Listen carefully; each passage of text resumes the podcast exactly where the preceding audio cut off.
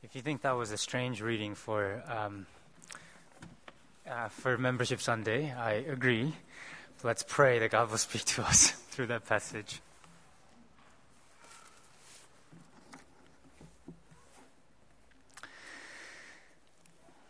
Lord, we give you thanks for the church. We thank you for the price that you paid to gather your people all around the world and make us one in you and make us and to give us and breathe um, in us your life. And we pray that as we remember what it means to be part of the church, part of, part of this church, that your spirit will speak to us, will enliven us, help us to catch your vision for your people, and help us to be the people that you desire us to be. Speak to us this morning. In Jesus' name we pray. Amen. Well, it wasn't that long ago, uh, I met with a person who just finished with uh, Christianity Explored. And uh, just to see how he was doing, I don't know how, but I got into this conversation about what would happen at the resurrection, what it means for Jesus to come back. And I talked about how the sea will split open and spit out the dead, and the earth will split open, and the, those whose flesh had long disintegrated will come together and be infleshed again to meet the King Jesus who's returning to judge the world. I talked about the new creation and how this earth will be recreated yet again. And how all those who were chosen, all those who had turned to Jesus will live again and how this world will be completely saved, redeemed, and renewed, and sin and death will not be there anymore, and we will live in harmony with God and with the rest of the creation and with each other. This was about I don't know 10:30 or something in the morning, and um, this guy looked at me like I was slightly nuts. And of course, if you put yourself in his shoes in this context, it does sound crazy to say actually this earth will be recreated again. It sounds nuts. Most people want to just come, uh, they, they come because they want to be better people, because they want some improvements in their life. We don't expect the whole world to change. But that's the promise of Jesus. Christians believe in the resurrection because Jesus rose again from the dead as the first fruit as the sign of the things to come. We believe in the new world to come and the earth renewed and filled with God's glory because the Old and the New Testament prophesy it. Because it also just makes sense that this world is, we are at home in this world, but it, not, not quite. That there's something wrong with this world. It's not as it's meant to be. That God will recreate this whole thing in due time and people made perfect like him. We believe this because Jesus rose again from the dead. And he says he will come back.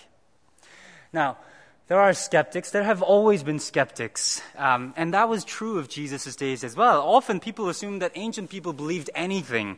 Um, but that's just not true. That the claim that the dead will rise again have all, has always been difficult to believe. And that was true of Jesus' days. In fact, that was the big debate around the time of Jesus, the two parties were divided. There were the Sadducees and there were the Pharisees. As you know, Pharisees were the religious kind. They believed in the Old Testament and much more. They invented the traditions. They wanted to live their life religiously. And now, they weren't wrong in many ways, but at least they were trying to take God seriously. On the other side were the Sadducees. The Sadducees only took the first five books of the Bible as the authoritative word of God, and so they didn't believe in a lot of, the, uh, a lot of the, uh, these things, including the resurrection of the dead. They believed that once you were dead, you were dead. There's no soul. There's no reward or punishment after, uh, after, after life. There was no resurrection. In many ways, um, they were not interested in the future and they were in, in, invested um, uh, they had vested interest in the present. So they wanted to be close to the Roman uh, government, and they were. They sought power in, within the government. They sought to change, influence the, the, the government for the secular um, interests. They wanted to move up in the world since this world is all they had. And it is the Sadducees that we meet in Matthew 22 in this story. They bring this great debate over to Jesus. They have Deuteronomy 25, 5 to 6 in mind, which says that if the eldest brother dies without a child, then the widow must marry, um, marry the younger brother so that their child, um, could, their child could carry on the, the, the brother's name. The purpose of this law was to ensure that no tribe of Israel is lost. Right? So no, if the older, if you have 12, 12 children, that one of them does not, one, that, that, that, that, that line does not die out, that it continues. In some ways, it's obvious that Sadducees focused on this law because they believed that immortality was not had by the resurrection, but immortality was had by the legacy that they leave, by the children that they leave. I mean, it's not all that different from Korean and, and, and Chinese culture, is it? I mean, the boys were favored because they were the ones who carried on the family name. That's how people lived on. That's how the family lived on. So they presented uh, Jesus with this implausible scenario. One brother dies without having children. So the younger brother takes on the, uh, the wife, but then he dies, and so on until the seventh brother. And they asked in verse uh, 28 Now then, at the resurrection, whose wife will she be of the seven, since all of them were married to her?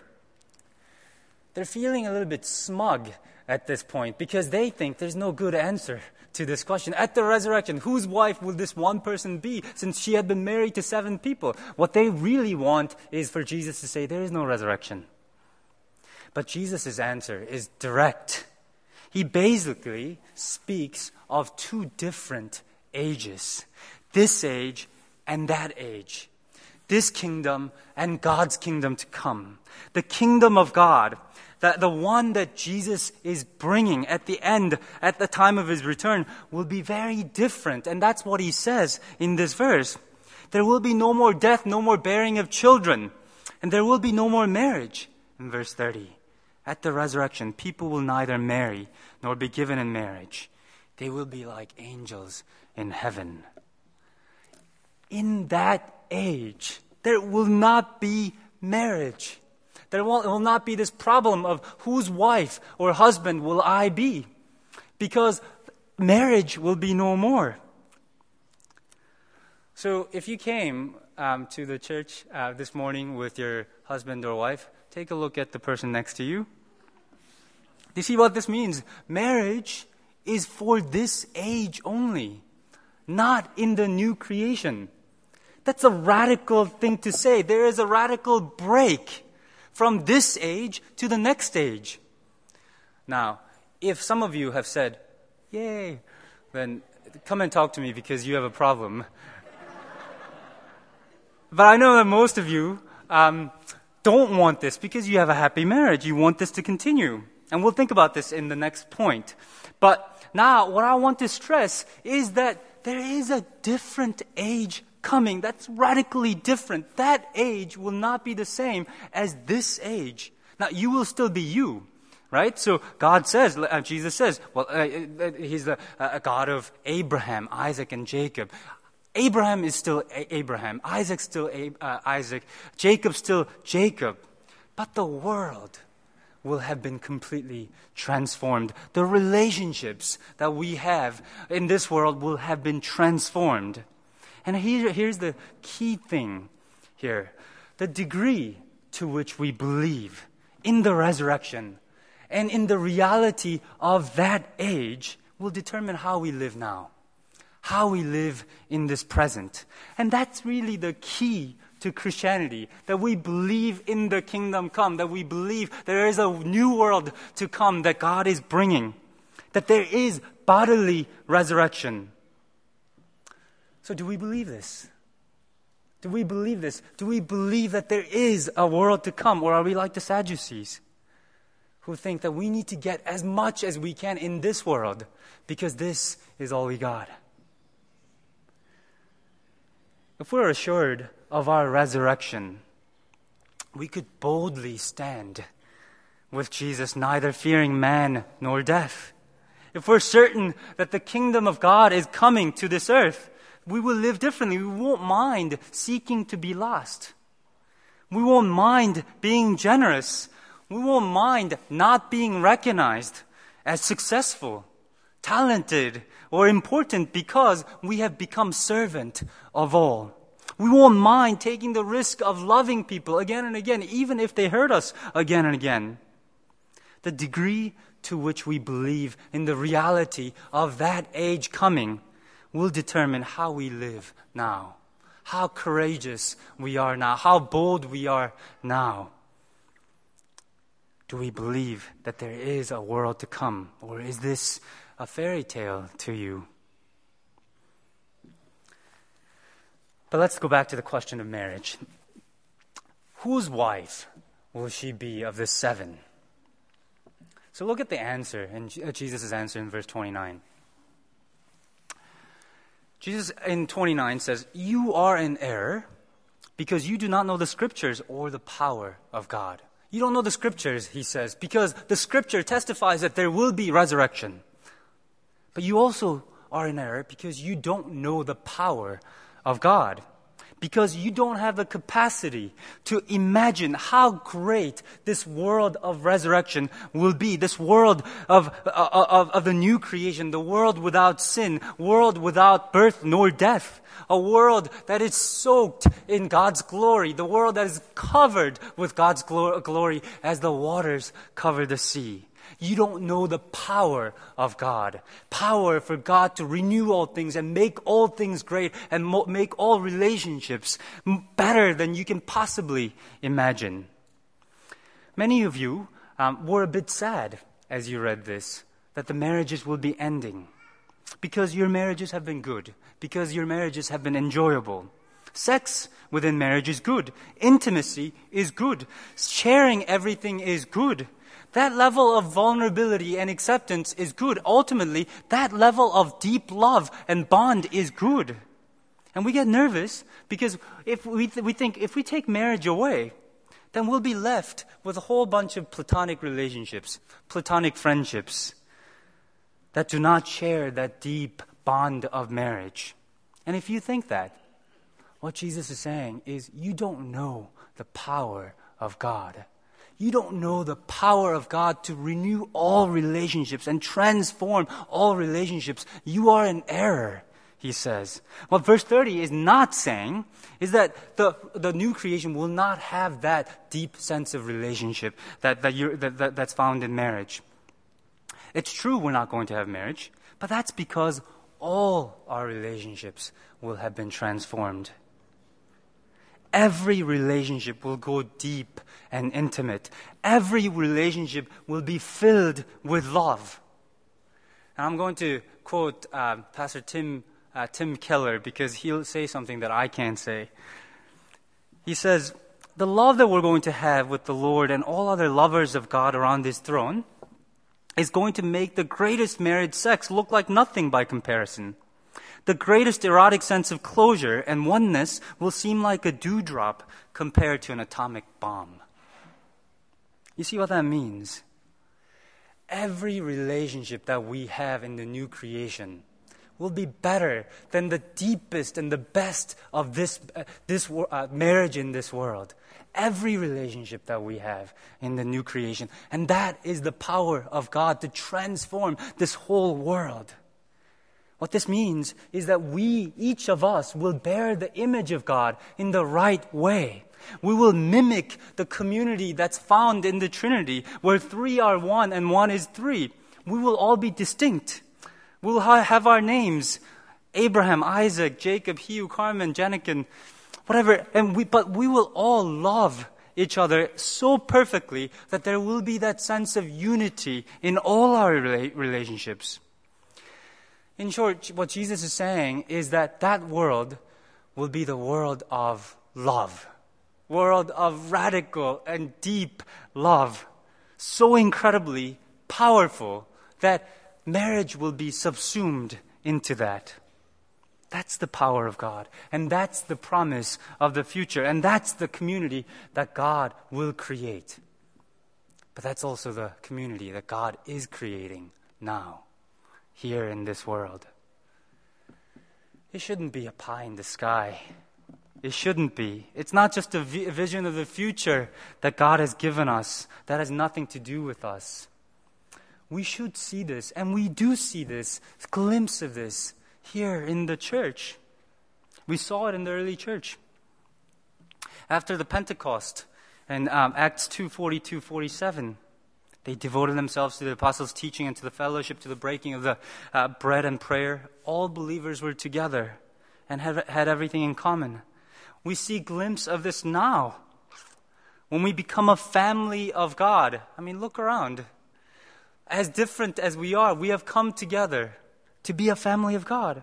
When we care for each other, when we see the king, uh, kingdom kids and Solid Rock leaders care for uh, the children that, that, that's not their own, when we see the family, church family praying together, when we see the generosity of the church, church family pouring out in the direst of the circumstances, when we choose to love those who have hurt us in the church, even used and abused us in the church, when we see, we see this when we keep on taking the risk of loving one another, those who have hurt us. But here's the thing until Jesus comes back, and Jesus makes us perfect and sanctify us and glorify us, loving each other will not be that easy. Being a church, making that vision reality in this church will not be easy. It will require from us to work to this unity. And on this side of the new creation, that's called commitment. It will require commitment to work together to achieve this unity. It will require financial commitment. It will require uh, commitment to love each other in small groups, being part of a small group, in, uh, commit to praying for each other, making time, spending the precious time that you have in Hong Kong with each other. It will require commitment not to walk away when things get tough or awkward. It will be hard work. But because we have the experience of Jesus Christ, because we know that love of God, because we're given that vision, but because also God has poured out His Holy Spirit in us and it has begun that work in us. The church is the only place, should be the only place where this kind of love exists in this world. Let me just go back to talking about marriage just a little bit more as an illustration. You see, just like the Sadducees, we're shocked that marriages will end because we automatically assume marriage is the place where we find the deepest of human love. But you see, that's not the New Testament's assumption. The language of love that's found in the Bible is about the love of God, but also the love that the, the saints, the believers have for each other. I recently did a uh, wedding where I preached from 1 John 4. I think it's going to come up. Dear friends, since God so loved us, we ought to love one another. No one has ever seen God, but if we love one another, God lives in us, and his le- love is made perfect, uh, complete in us.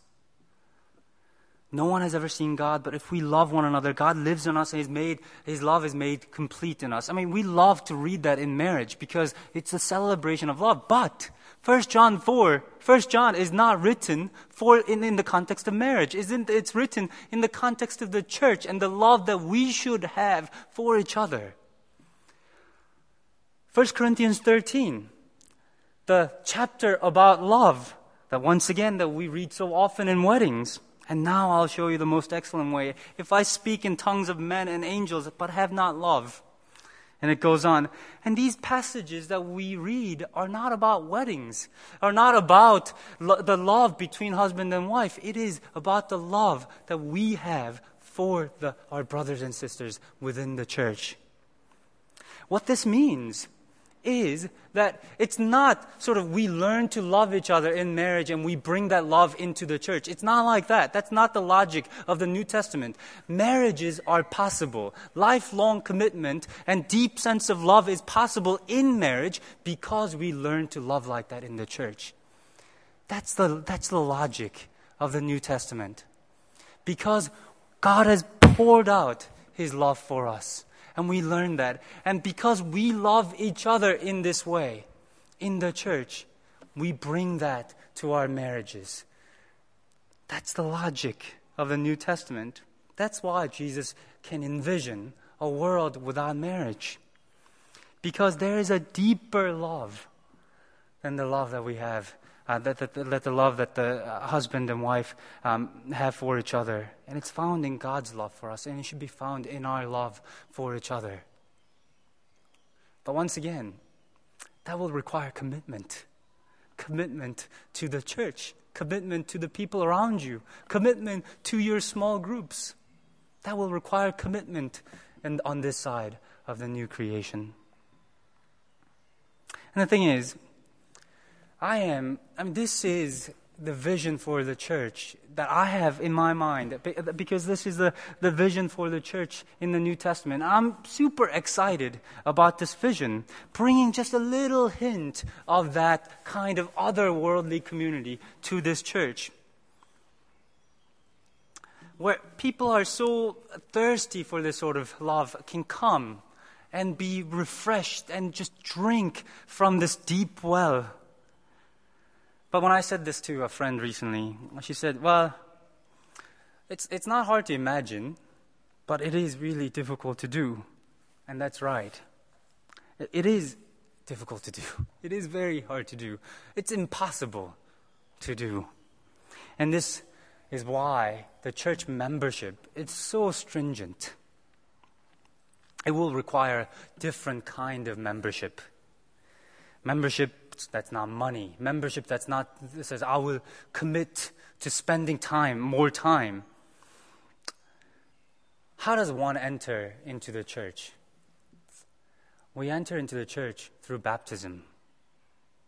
It's nothing less than death of our old self and renewal in the new self. It's saying that I am, go- my old self is going to be dead. I'm going to be a new creation. It requires death and resurrection in order for us to be part of that community, in order to bring that community into this earth. And these are Paul's words as we think about uh, uh, uh, baptism. He says in Romans 6, 3 to 5, Don't you know that all of us who were baptized into Christ Jesus were baptized into his death? We were therefore buried with him through baptism into the death, in order that just as Christ was raised from the dead through the glory of the Father, we too may live a new life. We can only be this kind of community if we die with Christ and we rise again with Christ. We need to be buried in our baptism. We need to say that the life that I live is not my own anymore. The rights that I had is not my rights anymore that my old self was crucified. The body of sin has been crucified. The selfishness and lust and anger, greed, pride and sloth, all that, that that makes community difficult has been crucified with Christ. That I no longer live, but Christ lives in me. We need to say that our life, my life is not my own, but it's Christ's. That's what's required to be a member of the church. Not time, not money, not enormous sacrifice, but death and resurrection with Jesus. It's saying, I surrender all. Now I am a new creation. The old has passed and the new has begun. I'm sorry if you weren't expecting this on Sunday morning. You might say, I'm not ready for this. I'm, I'm busy. I have a life to live, goals to achieve. I have a difficult time loving the people around me. How am I supposed to manage all these relationships? But let me finish with the good news here. Let's go back to that wedding. There will be no more marriage. Why? Well, this is a whole other sermon. I, am go- going to preach a, a, sermon on Revelations at some point in the future, but the final chapters of uh, the Bible, Revelation 21 and 22, is a marriage scene. It's a wedding scene. This is how chapter 21 begins. Then I saw a new heaven and new earth. The first heaven and the first earth had, been pa- had passed away, and there was no longer any sea. I saw the holy city, the new Jerusalem, coming down out of heaven from God, prepared as a bride, beautifully dressed for her husband. I saw this holy city, New Jerusalem, coming down, new community coming down, out of heaven from God, prepared as a bride, beautifully dressed for her husband. In this scene, the New Jerusalem is us. It's the people of God, it's the community that has been redeemed, beautifully prepared for her husband. And the husband, the bridegroom, is God. There will be no more marriage, no more spouse, no more single people, no more widowed people, no more divorced people, because at the end, at the resurrection, we will all have the spouse that we're made for. We were made for. God is our bridegroom. He is the way into that love, and we will be filled with Him. We will be loved by Him. We will be in a way that is overflowing. So, loving others will just be an expression of just God's love for us that is overflowing. It won't be a chore, it will be a joy. Act of rejoicing. That's the vision that we have at the end, but not just at the end, but that has begun now. We know about that love. We see that love on the cross. We see that love in our love for each other. It has begun. It's dim, as Paul says. It's, we see it dimly, as we see a poor reflection, as in a mirror. We see in part, but we see it. But we see it. And that's the hope that we have. That's the hope that the, the world, that's the only hope that the world has to know this kind of love, to know that there is a new world that is coming. Let me end with uh, something uh, that a theologian named uh, Stanley Hauerwas uh, writes in a book called Resident Alien. He writes From a Christian point of view, the world needs the church, not to help the world run more smoothly or to make the world a better or safer place for Christians to live. Rather, the, the world needs the church because without the church, world does not know who it is. The only way for the world to know that it is being redeemed is for the church to point to the Redeemer by being a redeemed people. The only way for the world to know that it is being redeemed is for the church to point to the Redeemer by being the redeemed people. The world will be redeemed. We are the redeemed people. We are the resident aliens. We are the people who are bringing the kingdom of God here to this earth. This otherworldly community that exists in Hong Kong. So, on this Membership Sunday, let's remind ourselves of who we are. We are the redeemed people of God. Let's remind ourselves of our baptismal vows. And let's say that we have now died and risen again with Christ. And let's love each other. Let's start being the church, the community that we're meant to be for our sake, for the world's sake, and for Christ's glory's sake. We're going to pray, but before we pray, um, may I just ask all of you to stand? And in the bulletin, in the order of, uh, of service, you will see um, that there is uh, the baptismal vow that's there, baptismal covenant. When we, as we remember what it means to be part of the church, why, don't we renew our baptismal vows together? The church, do you believe in God the Father? Father Almighty, creator of heaven and the earth. Do you believe in Jesus Christ, the Son of God?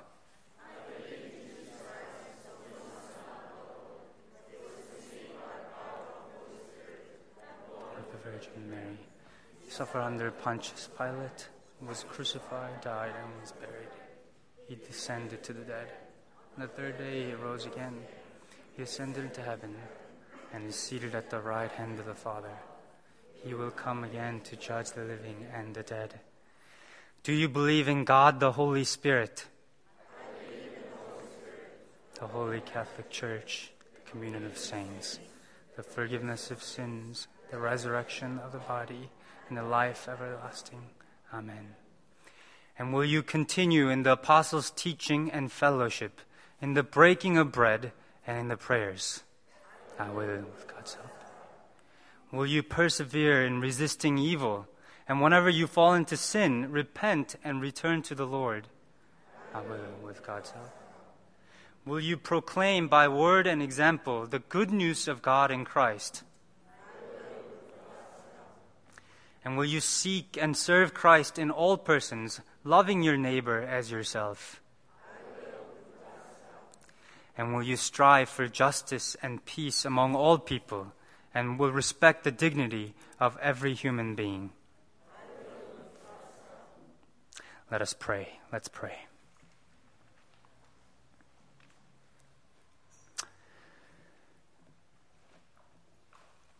I have been crucified with Christ, and I no longer live, but Christ lives in me. In the life I live in the body, I live by faith in the Son of God who loved me and gave himself for me. Loving Father, we thank you for your Son, Jesus Christ. We thank you for the love that has been poured out upon us. And we thank you for your Spirit that has been sent to us, uh, for, for us to have your presence with us. And we thank you for the reminder of baptism, how we have died and risen again with you. We thank you for the reminder of the gospel message that tells us we are loved beyond our imagination. We thank you for the gospel message that says that the world is being re- redeemed, that there is a new world that is coming.